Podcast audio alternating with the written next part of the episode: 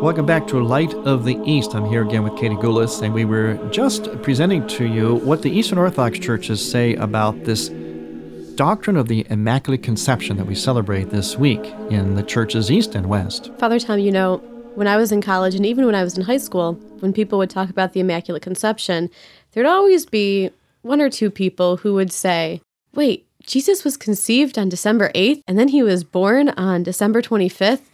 That just doesn't make any sense. And then I would have to tell them, well, that's because this isn't the conception of Jesus we're talking about. Right. It's the conception of his mother. And so perhaps that's part of the genius of the East and the way that we title the feast because we don't leave any questions unanswered with our title. Now, isn't that interesting? Our title in the Eastern Church for this feast is razor sharp, pinpoint specific. Yet we say that the doctrine of Immaculate Conception is a mystery and we don't totally define it. Another one of those ironies. But yes, you're right. It's very clear the conception of the Mother of God in the womb of St. Anne. So that's very clear. It's not the birth of Christ. The birth of Christ and the conception of Christ, of course, was a very, very, very special event. But it's not what we refer to when we talk about the Immaculate Conception. We talk about the conception of the Mother of God in the womb of Saint Anne, and how the West says she was preserved from conception from original sin.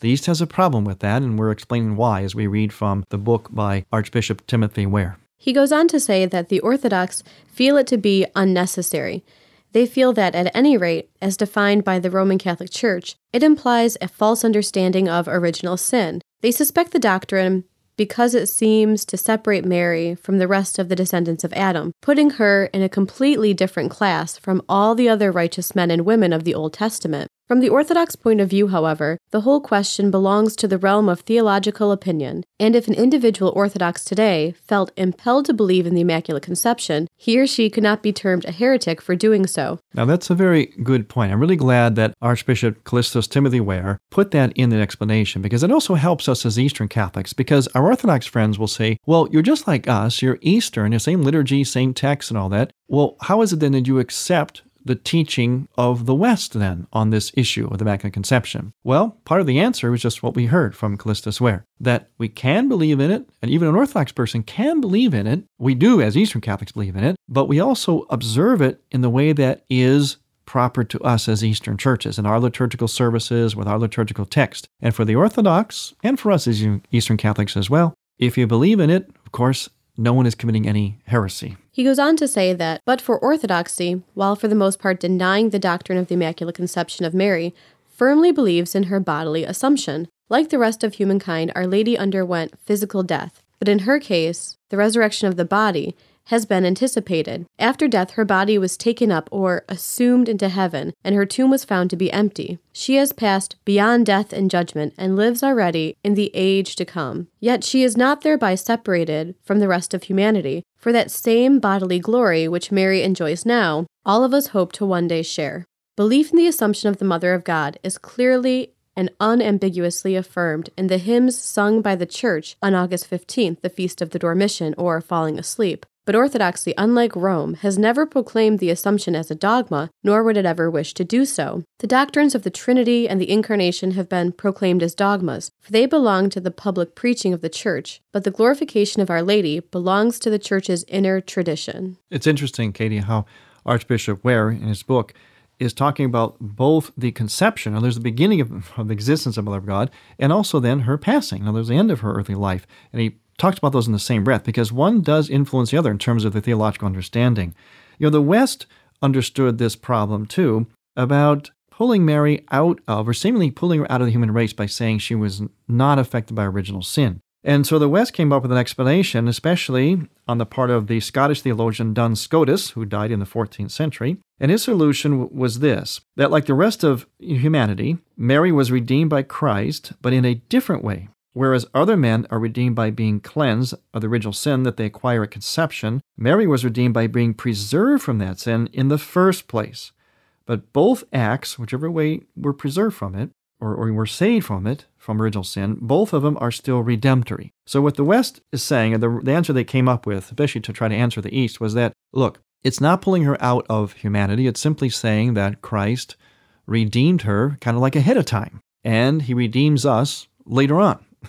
as once as we as we live on this earth and we go through our life, and hopefully, if it's holy enough, and we achieve salvation. So we've been redeemed. So Christ redeems us, but in later on. With her, it would happen way at the beginning. Either way, it's Christ redeeming us from original sin. The Eastern Church looks at original sin more in terms of the effects of it. In other words, that the Mother of God, this is why the Orthodox have a little problem. They say, well, she was still born into a world touched by original sin. So she had to be touched by original sin as well, but not actual sin. So they make a distinction. In other words, they do believe, like the West, that the Virgin Mary did not sin. She had no sin, but she was not totally preserved from original sin, is what the Orthodox would say, because she was born into a world that has been touched by original sin. So she too would have been touched by it. They probably might say, for example, to put this in a concrete, that maybe the Virgin Mary, maybe she stubbed her toe too and said out sometimes.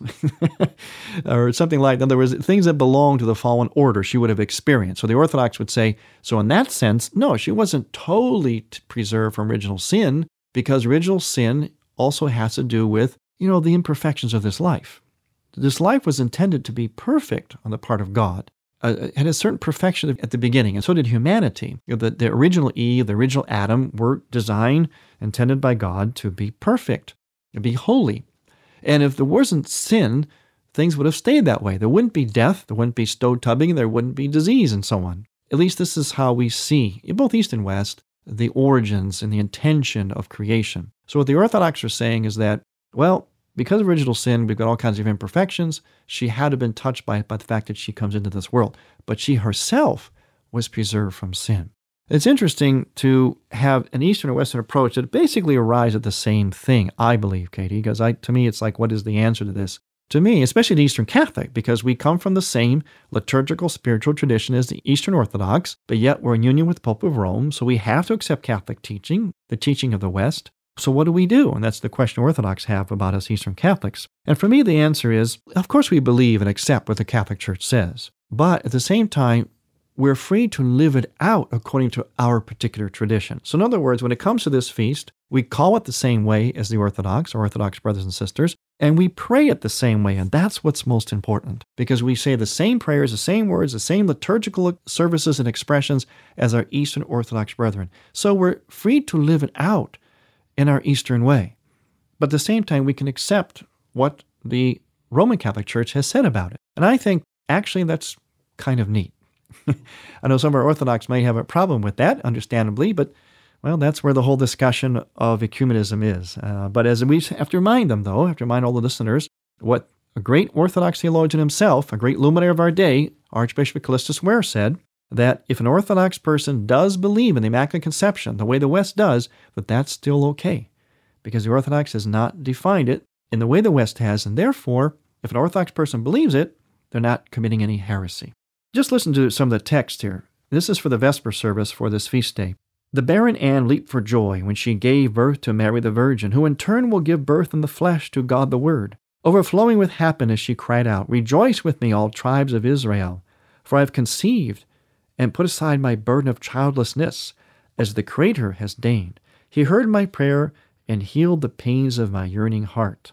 Now, one of the things that's emphasized in the Eastern Catholic and Eastern Orthodox experience of this feast of the Immaculate Conception or the conception of the Mother God in the womb of St. Anne is you heard just here is the overcoming that reproach of childlessness. That's a very strong theme that runs through the liturgical text in the Eastern churches on this feast day. They make a very big deal of the fact that this woman, Anne, who could not bear children, eventually had a child. So she was freed from that shame of childlessness, which was a big shame at that time. But so too were a number of important people from the Bible, such as John the Baptist, or even in the Old Testament, Samson.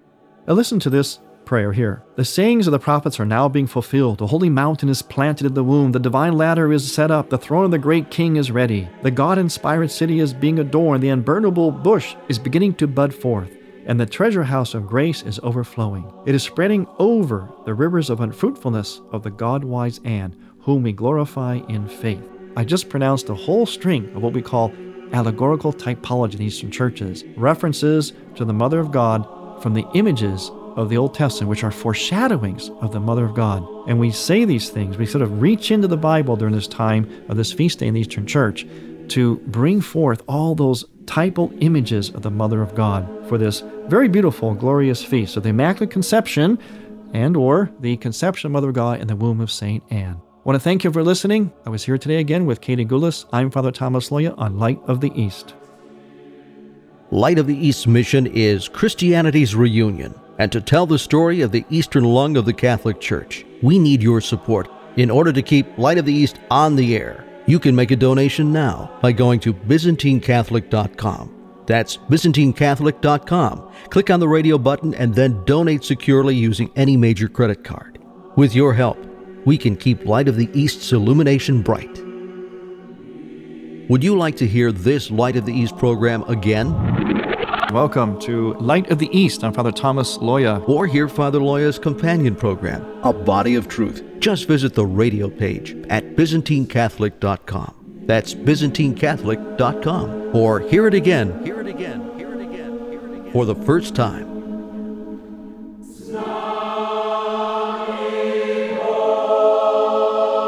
Thank you for listening. Next week, we will return to the Light of the East. To find out more about Annunciation Byzantine Catholic Parish, visit our website, ByzantineCatholic.com, where you will also find an archive of all of our programs. In order to continue this program with its mission of Christianity's reunion, we need your support with a donation. Any amount would be a blessing. Please make out a check to Light of the East Radio and send it to Light of the East 14610 Will Cook Road, Homer Glen, Illinois 60491. That's Light of the East 14610 Will Cook Road, spelled W I L L C O O K Road, Homer Glen, Illinois. From the Light of the East, a new dawn of unity is in sight.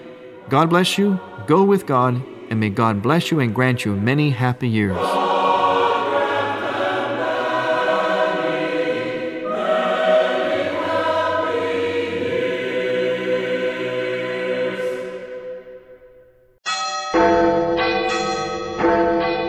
CRI, CatholicRadioInternational.com.